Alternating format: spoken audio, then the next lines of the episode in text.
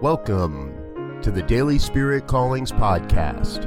I'm your host, Robert Brzezinski, and I invite you to join me every day as we explore an affirmation, inspiration, and call to action for your life this day.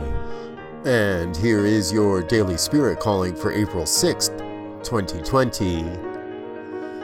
I claim for myself a deep recognition of the divine blueprint of health operating through all aspects of my life.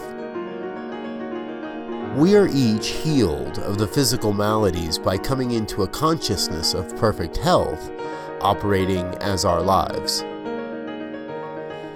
Today, you are called to believe in the divine blueprint of perfect health operating as your life now. Thank you for listening to Daily Spirit Callings.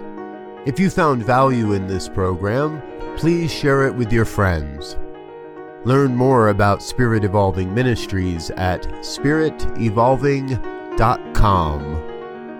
Until next time, peace and blessings. Go forth and prosper.